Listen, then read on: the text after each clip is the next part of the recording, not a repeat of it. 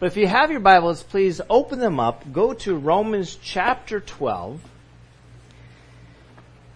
And as we go through Romans chapter 12, strategically, I love what God's doing in this. Not just in this book, but also within my own heart and within our congregation. As we can see today, God willing, which is what we've been praying for and we set up, we're going to do a collaborated outreach, a sidewalk outreach as we call it. And Romans chapter 12 teaches us about serving the Lord within the church. Can we all stand if you're able to? We're going to start reading from verse 1. Oh, something just fell there. So Romans chapter 12, we're going to start reading from verse 1. Romans 12 verse 1, it says, I beseech you therefore, brethren, by the mercies of God, that you present your bodies a living sacrifice, holy, acceptable to God, which is your reasonable service, and do not be conformed to this world, but be transformed by the renewing of your mind, that you may prove what is that good and acceptable and perfect will of God. For I say, through the grace given to me, to everyone who is among you, not to think of himself more highly than he ought to think, but to think soberly, as God has dealt to each one a measure of faith. Please pray with me. Father in heaven, we thank you again for your holy word. Thank you, Lord, how you strategically lay these things out in Romans, how we learn doctrine about how to get saved, who saves us, and what you do, and who you are. And then we learn about Israel and now, Lord, we're learning about the application of all these things here in Romans chapter 12. We're to dedicate our bodies to you, a living sacrifice. We're to surrender ourselves to you that your spirit can renew our minds. And now you're telling us thoughts, our thought patterns, and what we need to renew. Lord, I know I need that. Oh, Father, we pray to you in the name of Jesus, empower us by your spirit that you renew our thought life, even here and now, for each and every one of us, Lord. Speak to us, God. Convict our hearts. Help us, for we pray in Jesus' name. Amen. Amen. Thank you. You guys could have a seat if you would, please. So now you and I are digging deeper into this applicational part of this book of Romans. And as we look at, again, chapter 12, remember, verse 1, we need to dedicate what? Dedicate our bodies, a living sacrifice. And then we learn in verse 2, it's not just the body to dedicate wholly, fully to God, but also our minds. He says to not be conformed to the world, but be transformed. And he says by the renewing of your mind. Oh, I gotta give my whole body to God, and now my, my whole thought life, it needs a transformation. Again, like the caterpillar turned to the butterfly, completely radically different. And then I would say, uh huh. okay, so that's verse 2. So now as we get into this, it's helpful to know in chapter 12 the road that you're going down. Now we have some folks that, you know, work for say the MTA, right? It's helpful when you get on the bus. I'm sure you see when they get on the bus, oh, wrong, wrong bus. they quickly get off. Now, how many of you have taken a bus or a subway here in New York City? Do you just jump on one of them? You're like, oh, just take me wherever I'm gonna go. No, you usually want to know the route that you're heading. Okay, we have the M train over here. You jump on the M train. Where are you going? Well, from here, the endpoint, I'm going to go into through Manhattan. So it's good to know, it's helpful to know the path, the route that you're headed. And what I'm getting at is chapter 12 is laid out as such. That chapter 12 in Romans, now the application of everything we've been learning for 11 chapters so far, is now that you're saved, you're part of the body of Christ, now God wants you and I to serve the Lord in the body of Christ. Makes sense, right? Does that make sense to anybody? Hopefully it does. So before we get, get to, look at verse 11 even, Romans 12 verse 11, it says, serving the Lord. This is the path, this is the trajectory, that's the line, if you're using that MTA terminology, that we're on. We're going to go towards serving the Lord.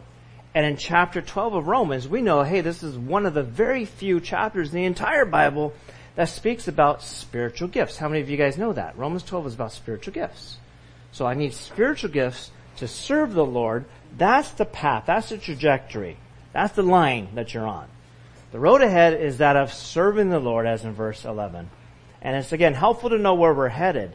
So we're to serve one another in the church with spiritual gifts, as we'll soon see. But there's something in the way for you and me. And what is that? Well, verse 2, we need a transformation, a renewal of the mind. Anybody know that here? I know that. Anybody know that daily? Any of you guys woke up today and you're like, you're reminded of this. I, I need you to change my mind. Even me. So now, after learning in verse 2 that you must surrender to God's Spirit so that you can be transformed by the renewing of your mind, what's God doing? Well, we now come to the very first thought patterns that God is trying to renew in our minds. What is that? Again, let's look at verse 3. Be transformed by the renewing of your mind. Look at verse 3. For I say through the grace given to me, to everyone who is among you not to think. Notice in this verse we hear of that word think three times. Not to think of himself more highly than he ought to think, but to think soberly. Like I'm calling this today. Think soberly. As God has dealt to each one a measure of faith. So ladies and gentlemen, as you and I come to now pass, passing through is like a stop on the train or, or bus, pass through verse 2, there's a renewal of my thought life. Now verse 3, he tells you the very first thing that the Holy Spirit is right now trying to do through you and me. I know that he's been doing this in me. And he's trying to, he's wanting to, he's willing to, 24-7. Any of you know that that's you? You know he's trying to renew you. So what is that that I should do? Ah, I love this. Guys, this is why you must be taught strategically throughout the chapter and throughout the entire book and throughout the Bible. Contextually, now verse 3, what's the very first thought pattern that God is right now trying to renew? I'm going to personalize, personalize this for you. In your mind. Christian, what's the very first thought pattern that God is trying to renew in your mind? Verse 3. Don't think so highly of yourself. Think soberly. Now, how many of you, I'm going to raise my hand because this has been me the whole week. I'm trying to prepare. How many of you know that the Holy Spirit's been grilling you on this? Okay. We got a couple honest people. That's all of us, right? That's all of us. So he's telling you and I, don't think so high of yourself, Drew. Ah, what do I need to do then? Think soberly. That is, be humble, not proud. So if you're here today, whether you're listening on YouTube or Facebook or wherever you are, or you're here in the crowd and you're listening to this, and you know I'm A, I'm a born again, spirit filled Christian, I've read this already. I hear about spiritual gifts. I prayed. I've been prayed for for these spiritual gifts. But why ain't they flowing? Why is the Spirit of God and the power of God not so much coming upon, into, and through me? And I've been praying that for years. What you probably haven't done is what? Verse 3. Drew, don't think so highly of yourself. Now, why is that important? I'll tell you one of the reasons. I'm sure you can come up with a boatload of reasons. I know for myself and how I've been greatly convicted how this is extremely important. Why? Because in order for me to serve you and to serve other people with spiritual gifts within God's church, I cannot think of myself as higher than you, better than you. Does that make sense? And so this is the problem we have. Anybody know that that's probably one of your biggest problems in serving God? Is this noggin gets in the way, your thought life. And so verse 2, after dedicating your body, a living sacrifice, verse 1. Now verse 2, surrender to God's Spirit that He would renew your mind. He wants to transform your thought life. You can't think like the old trashy days. It doesn't work. And that might be what we're still doing. So, okay, I got it. I read, I, I quantify how many gifts there are and where they are. Romans 12, 1 Corinthians 12, Ephesians 4. I, I see them. But why ain't they flowing? Why is it that I don't have your power? I've been prayed for. I read about Acts chapter 2. Oh, lay hands on us. Let's, let's have our day of Pentecost here. Why is it not happening? Let me just say it to you. Can I just talk to you how I would on the streets? Bro, sis. Maybe it's like what God's grilling my heart for. What is that? I'm thinking too highly of myself. Because the Spirit of God in the way of Jesus doesn't work in the way of, I think I'm better. Does that make sense? And in order for the Spirit of God to flow like living water with spiritual gifting, out of your heart will flow rivers of living water, Spirit of God flowing out of your life, especially and particularly and specifically through spiritual gifting, is not going to happen if I think, oh, they're so blessed to have me in their life. And we all have issues with that. Am I the only one with issues with that? We all have issues. Who, who here feels they have issues with the fact of you think too highly of yourself? And this might be why God's not using your life. This is the reason why. Look at this in verse 3 that God has to sober me up. I'm not talking about my drinking days because it's been, I don't know how many years, like almost 30 años, almost 30 years. I don't know how, 20 something years since I drank. It's not that kind of sober. Not smoking pot either. Not that kind. Oh, it's legal now. No. You think sober, but it's not just the drugs and alcohol what he's talking about now is your estimation of who you are, listen to this, not just against another person or people or anybody in antiquity or history compared to Jesus Christ. So how am I? Who am I compared to Jesus Christ? Man, I'm nothing. And that's where I need to be. That's a humble estimation of self. So hopefully God's been growing your heart, because he's been growing my heart. I could just testify of that. So the only way you and I can do this to have an accurate assessment of ourselves is for you and I to compare ourselves against Jesus Christ. And it's like, wow, I got a lot of maturing. Any of you know them? I got a lot of maturing. I got a lot of growth. Okay, these are honest people, and that's good. So, because you and I learned that we should serve God with spiritual gifts. This is the one of the very, very, very few chapters in the Bible that speaks of the gifts. And will list them and delineate them one from another. Romans 12 is one of them, so I don't want to just run through. The teacher me wants to run through again. pastor me has been grilled. Like, oh, well, Lord, you're dealing with this in my heart.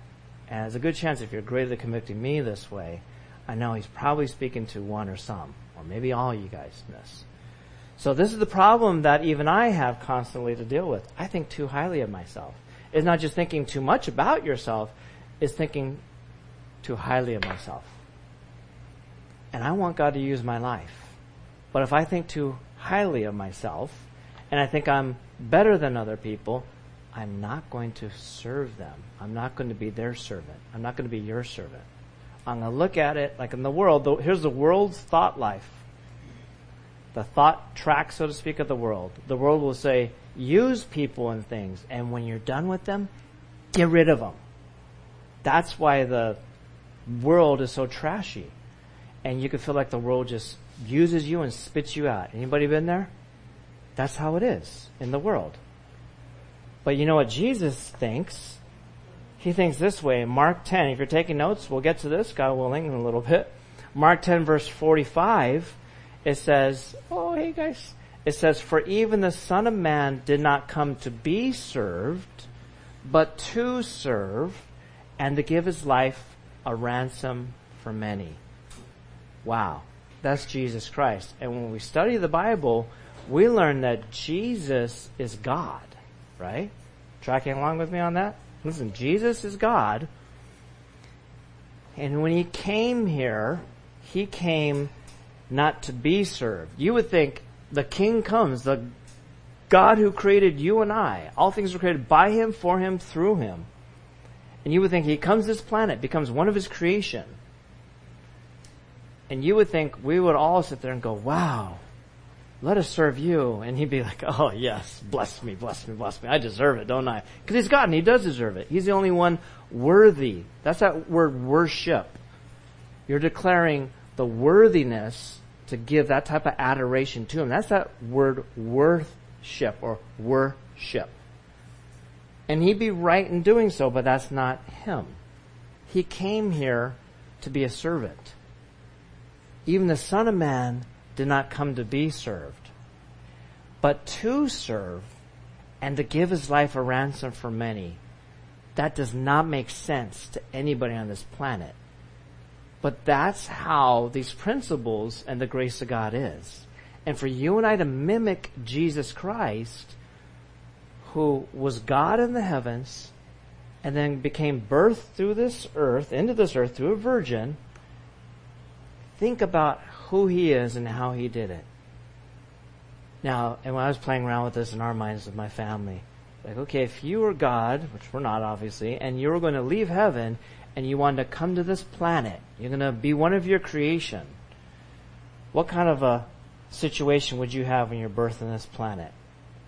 Would you want to be birthed in the best, most sanitary hospital? Who's that? Yeah, that's logical. Would you want to be born to a poor family? no room in the inn? And like, where's the baby carriage? What do you mean we don't have one? Oh, what's that? That dog bowl there, that animal's feeding trough. That thing's dirty and stinky. How, how do you know there's no worms or cockroaches in there? Well, Joseph, we don't have anything to put the baby in. Put the baby in that. Would anybody here want that to be your testimony, your birth, your mom and dad say, well, we didn't really have money. There was no place to put you. What do you mean? Where was I born? Mm, out in the wilderness. Uh, do we have like a baby carriage? I bet you have one of those rock star ones, right? Those real nice ones. Nah, we just got this animal's feeding trough and we threw you in there. It was kind of nice. And then some people came and they gave us things like gold and frankincense. They're like, wow. but we had nothing. Now, if you were to construct your testimony of how you would want to leave heaven and come to this planet, it's like, hallelujah, I am here. you would not be born into this planet that way. Anybody testify to that? You would not have chosen that. And that's your Jesus. We're even told about how he would look. There's no form or comeliness that we would look upon him. You would say in our terminology, he wasn't just an average looking guy, he was less than average. You look at it like, oh.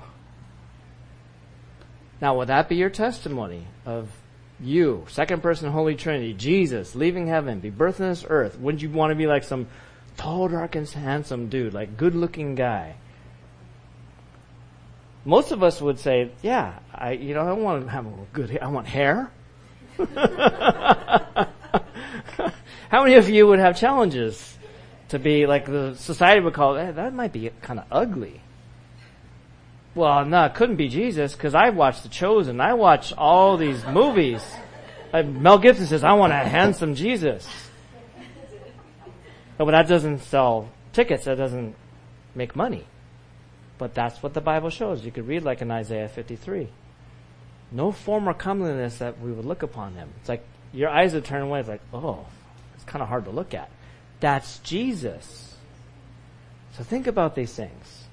The world thinks use people and things. Get what you want out of them, then throw them away. Just trash it. And that's what we end up doing in our relationships. That's a worldly way of thinking.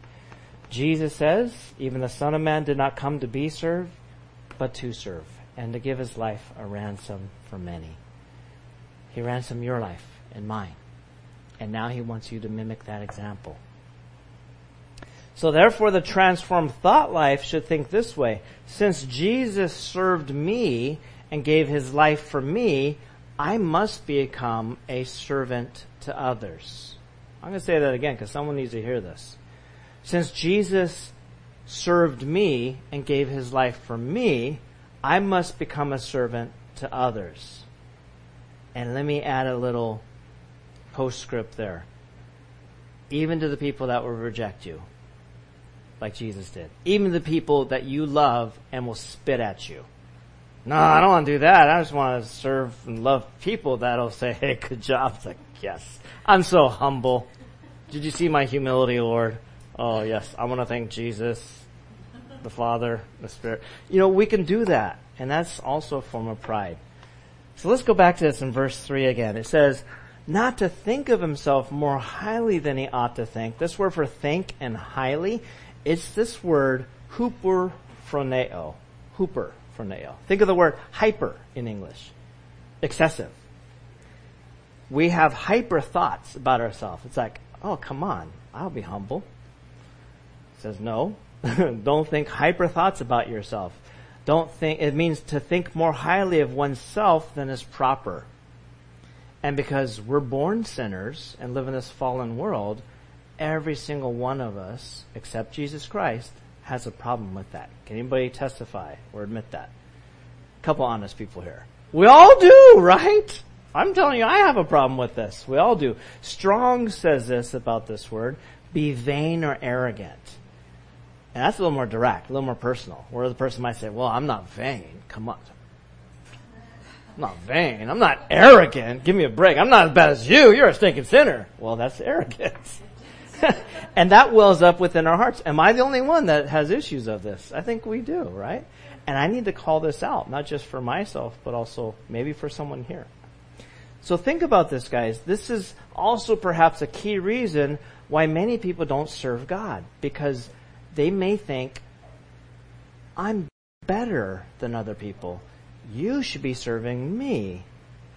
I used to think like that in the world. I'm not saying everybody does that, but that might be a key issue or a key reason why someone doesn't serve God. They may think of themselves, quote, more highly than they ought to think. And instead, they're like, oh, but God used my life.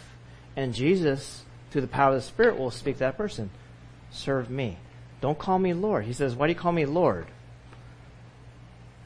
And not do the things I say. That convicts my heart. I'm like, okay, I don't want to just call you Lord, it's like a flippant title. I need to do what my Lord says. I got to be His servant then. Because you know, if you call Him Lord, it's indicative of a relationship. Do you know that? There's only one Lord and many servants. But many times we want to call Him Lord and act like we're Lord. Lord, now I want you to do this. And He'd be like, mm-hmm. Okay, Peter. No, no, no. Step to the side, right? You be chopping off ears, I'll be healing the people, but no, you don't tell me, I'll tell you. So what's ironic is I'm sure that there's people that want their lives to be fulfilled, they want their lives with purpose. They, they want to know God's will. They want to know their spiritual gifts. They want to answer that calling. I want to discover and do my calling, but they're not willing to step down here. Or let me be specific, between here and here. Everybody do this. Can you? Between your fingers lies the problem. If you've already got past verse 1, I dedicated my body to you as a living sacrifice the problem is between your fingers, right there. You might be like, maybe the Holy Spirit's grilling somebody here. You might be dealing with this issue like I do, where it's that I think too highly of myself. And instead, he wants me to be humble, to think soberly. To think soberly, it's like, let me give you a wake up call, Drew. Either I, and this is one, one of the ways I like to describe it. I remember learning this. There's humility and humiliation. Humility is when I choose to step down. Humiliation is where he's like, I just grab that chair. No. no. wow, you didn't have to make that public? Like, uh huh. Because you were humbling yourself, Drew. And what does that do? That sobers us up, right? Ah, it's a wake up call. So someone here might need a wake up call. Perhaps thinking too high of ourselves, spiritual gifting doesn't flow through us. And then now we're not walking in God's power. So as you're praying, God, give me the gifts. And the Spirit of God's like, I've gifted you. I want you to step down. I want you to stop thinking so highly of yourself. No, you want to use me. Now's the time. I read the Bible. I memorized a verse. Use my life. I can quote the chapter where it's in. Desire earnestly the better gifts. I've been doing that. Use my life. Aha. Put on the prayer chain. Month goes by a year goes by, five years goes by, ten years goes by. But I, have been attending, I've been giving, I've been going, I've been reading, I've been fasting for it. And Holy Spirit's like, okay, remember that? Your problem is between this finger and that finger. Is you think too highly of yourself, Drew. I can't use you. Because when I do, if I do, you're gonna rip off my glory. Does that make sense? God will share his glory with no man what it says in the Bible. So here's what Jesus did in his humility. Now, I don't want to talk about what would Jesus do. That's not biblical. What did Jesus do? What did he do in his humility? Uh, by the way, if you're here, if you're in Romans, turn to the right. Go to Philippians, can you? I want you to know where this is. And we're not going to get very far on chapter 12 here in Romans. I, I don't believe God's letting me go through this further. Maybe not for you, but at least for myself, I'm like, God, it's like you're putting the brakes on here. I got to deal with this. And it's good for me to confess this too to you guys. Philippians 2 It's here on the display, but I want you to know where it is in the Bible. If you're in Romans, you can make a right turn and go to Philippians chapter 2. Here's what it says in verse 5. You can see it also on the display. It says, Let this mind be in you, which was also in Christ Jesus. Right away you're told, this is how you need to think. Okay? Renew your mind. This is how you need to think.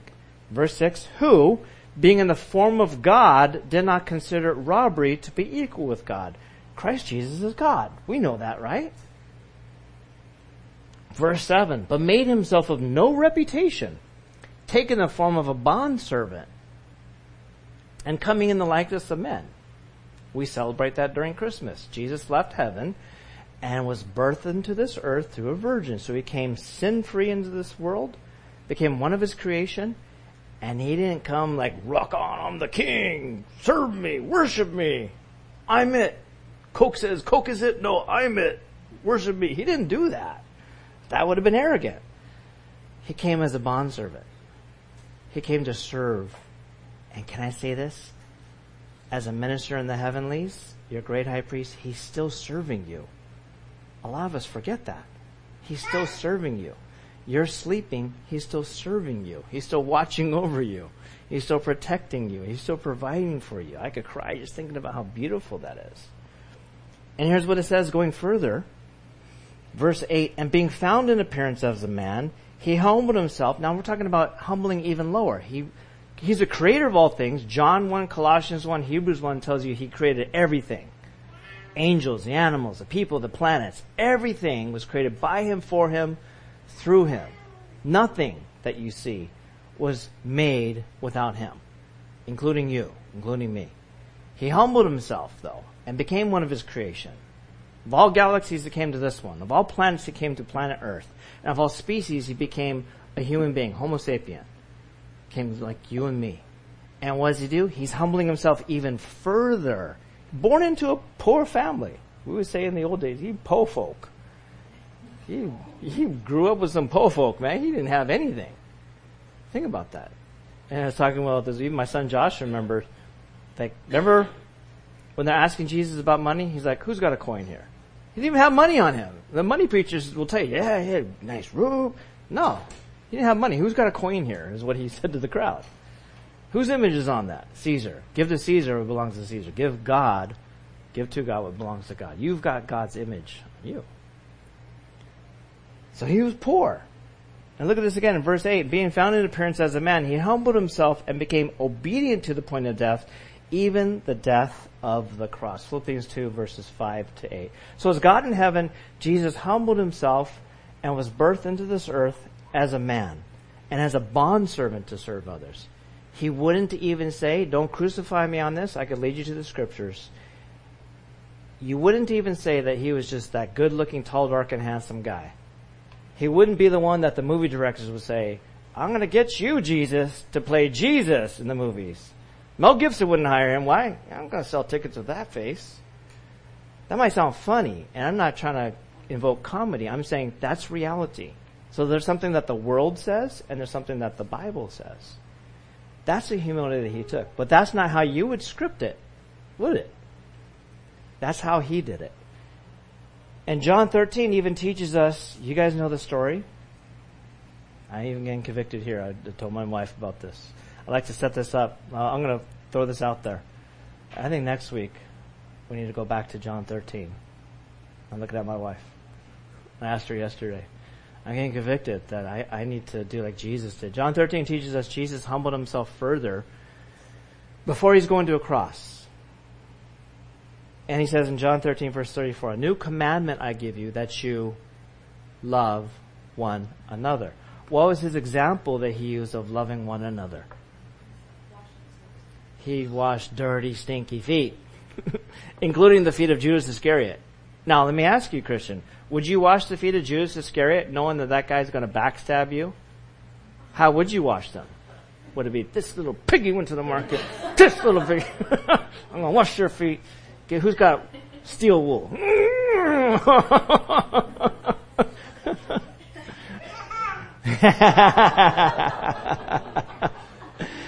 So Jesus loved his disciples and even loved them to the end, including Jesus, Judas Iscariot. I mean, I think, well, you know how, that's, that's my heart is, wow. Like, I can't do that. But that's the example. And what does he say? By this, by that kind of love, that the world will know that you're my disciples. So you want to be a follower of Jesus? Guess how you're going to be preaching to people with your life, not your words. How many of you guys know that? Your relatives don't listen to what you say, do they? How many of you know your relatives don't listen to what you say? Even your Christian relatives, right? They don't listen to what you say. What do they do? They watch, right? They watch. And some like, mm, I'm gonna watch till you fall. Then I'm gonna like, look at that. No, but God will rescue you and He'll help you. And what it is that God wants to do through your life is He wants to use your example. And by you loving one another, and this is where we practice it. Well, come on, can I just love people that are strangers? That's easy. Why?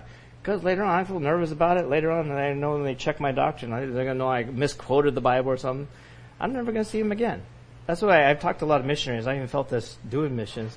Like you can feel a little more comfortable and confident doing missions sometimes, or preaching to people that you don't know. Why? I'm not gonna see them again. Anybody know that it exists? But you go to your coworker, or the mission next door to where you live, or you open the door and the person that's like ten feet from you. That's hard to preach to. So it's your life that should be preaching, right? So what did Jesus do? he humbled himself further. He put on the garment of a household slave, the lowest slave in the household. And now what was his clothing, this sort of towel, so, so to speak, as he'd wash feet. Oh, you got nice feet. But he, would wash like dirty, stinky feet. Like you imagine Peter, and they had like open toe sandals. Can you imagine like walking through the desert kind of areas for your whole life? And then it's all crusty. You got bunions and the toes are all He's washing feet with now what would be his clothing. Would you wash people's feet, dirty, stinky feet, with people's with your clothing? That's now the vision or the, the visuals that they had, that they experienced. So he humbled himself by washing the feet of his twelve disciples. And he said, "That's how the world's going to know that you're my follower. You need to follow this example." And I'm sure those 12 disciples, the, when you're interpreting the Bible, you gotta look at the first recipient audience. Make sense? Okay? So the first recipient audience of that John 13 preaching were the 12 disciples, including Judas Iscariot. So later on, the 11 are like, wow, yo, he washed the feet of Judas Iscariot, and that boy, he tricked him, sabotaged him, he was stealing the money. I didn't know all that. And Jesus knew everything, and he still washed his feet. We'd be cracking the toes, splitting them, breaking them off. Like, you don't need that toe. Because you know that that guy's going to sabotage you. And yet he didn't do that. And that's our example. And Jesus says, that's how the world's going to know that you're my follower. Not by Bible knowledge, not by many things that he could say, not how articulate you can preach, or how holy you can make yourself look, but by your love that you'll have one for another. So, church, guys, gang, we practice here. This is why I love when people serve here because you're practicing to love one another. And you gotta get through all the junk, all the filth that you and I do, this internal thought life. Again, go like this. Put one finger here on this side of the head, one finger here on this side of the head. That's your problem. You're holding your problem. If you've already dedicated your body a living sacrifice, Romans 12 verse 1, your problem is now your thought life. This might be why the Holy Spirit's empowerment and the gifting is not flowing. So after Jesus humbled himself further by putting on a garment as a household slave and washing the feet of his 12 disciples, he now humbles himself even further and served all of us, served you by going and dying on a cross for your sins. As if to say, and the whole Bible preaches this, that's the example to follow. And so now he says, you want to be my disciple? Luke 9 verse 23. Step one, Deny yourself. And your flesh is like, uh uh-uh. uh I don't want to. That's why many of us won't serve him. Step two, take up your cross daily. And your flesh is like, wait a minute, that means I'm going to die in humiliation. I don't want to do that. I got too much pride. Exactly. And then he says, follow me. So why can't we get to the follow me part? You're in the way. Any of you know that? That might be the thing. That might be why you're here now. So Jesus is the ultimate example, folks, of a transformed and renewed thought life. He didn't have to have a transformational renewal of the mind. He just was. And he exemplified it. And praise God that these biblical writers chronicled it for you and I. They wrote it down for us.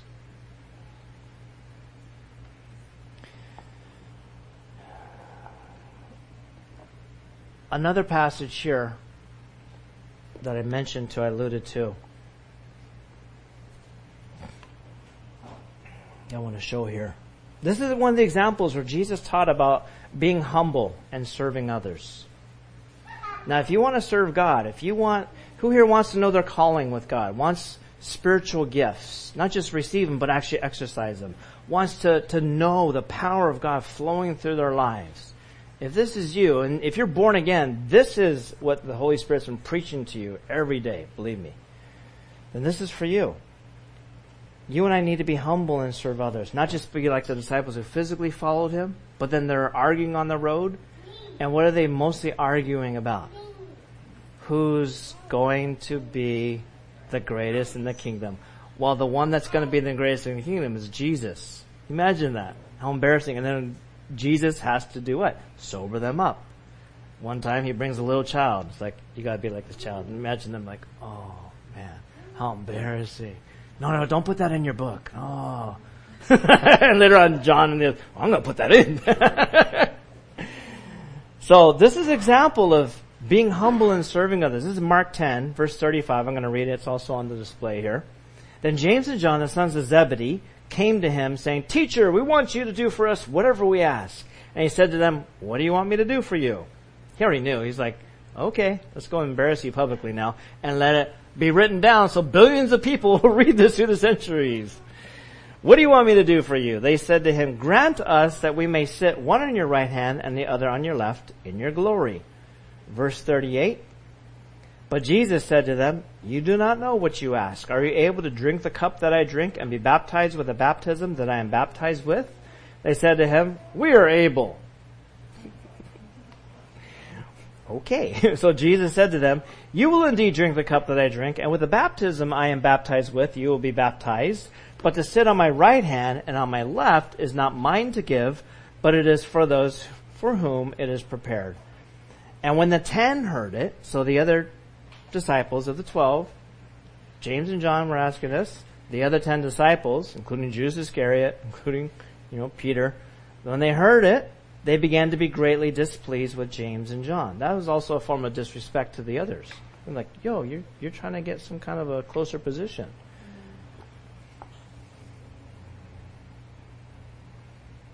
They began to be displeased with James and John. Verse 42, but Jesus called them to himself and said to them, now here's the learning. Here's the application. He's goofing them, right? Put them on public display now because they're asking him publicly. You know that those who are considered rulers over the Gentiles lord it over them, and the great ones exercise authority over them. Yet it shall not be so among you, but whoever desires to become great among you shall be your servant. As soon as they heard that word servant, they're probably like, ah, I think we need a new rabbi. now I'm sure they didn't want to hear that, just like your flesh doesn't want to hear that. And here's the next verse, verse 44. And whoever you desires to be first shall be slave of all. So if that word servant didn't convict and crucify you, now when you hear you're going to be a slave and slave of all people, and guess who's going to be the one to exemplify that? Jesus. It says, you want to be first? Okay, you got to be slave of all. And verse 45 again, this is the context now of the text of Mark 10 verse 45. For even the Son of Man did not come to be served, but to serve and to give his life a ransom for many. So our illustration, think of, of Jesus, you know, sacrificing himself, going to a cross. Let's come back to Romans chapter 12. Again, verse 3 says, I say, through the grace given to me to everyone who is among you, not to think of himself more highly than he ought to think. You and I have a problem. Again, it's, let's do this again, can we? Point to where your problem is. And if you're married, don't point to your spouse. and if you're my wife, don't point like this. she says if you point like this and, you know, you got three pointing back at you. Okay. no, you can't do that. So this is our problem many times. He says, not to think of himself more highly than he ought to think, but to think soberly. So God has a way of sobering us up.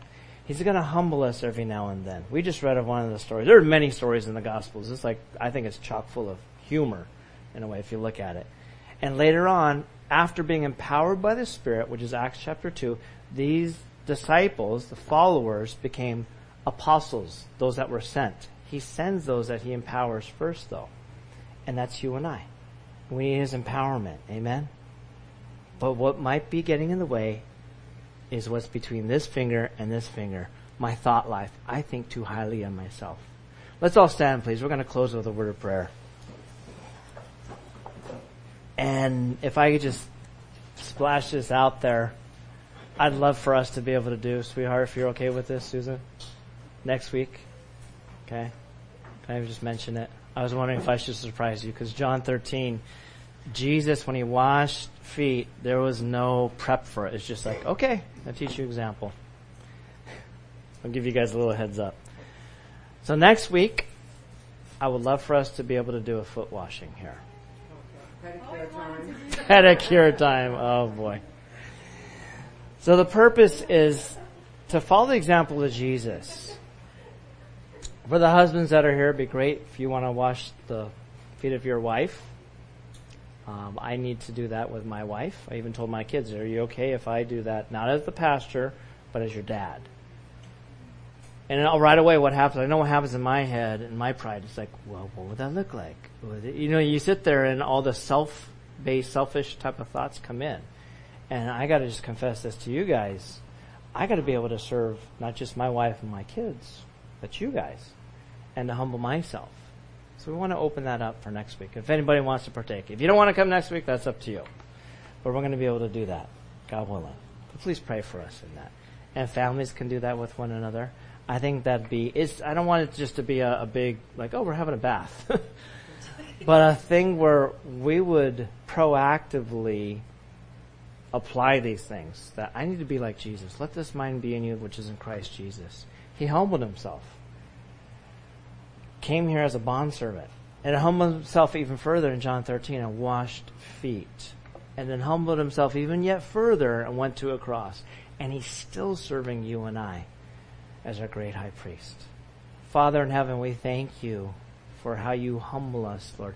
Oh, Lord, we thank you for these things that you tell us. They're so brilliant what you say, and even how it's strategically, methodically laid out. You want us to dedicate our bodies to you as a living sacrifice, and we must surrender our lives to you, that your spirit would help us and renew our minds. You're already waiting for that. But Lord, as you tell us the, the first thing that you want us to do to have a renewed thought life, you're telling us to not think so highly of ourselves. That that's the problem. That's perhaps why we don't see, perhaps why I don't see in my own life your spirit to flow as much as I want. Perhaps in, in my life, perhaps in our lives, why we don't see and experience your gifts flowing like living water maybe we're in the way, God. So we ask, can you please empower us by your Spirit? Help us, Lord. If you would have us to simply do and follow your example, that we would wash feet, we would humble ourselves, God, that it wouldn't just be a fun exercise, but it'd be an application in obeying and following you. Help us to do these things, Lord, but give us empowerment. And Lord, as we are about to also do this outreach, we ask for your protection your leading, your guidance. Please help us, Lord. Help us win souls. He who wins souls is wise, Lord. Teach us these things. Help us to humbly follow you. For we ask and pray in Jesus' name. And all God's people said, Amen. Amen. All right. God bless you guys.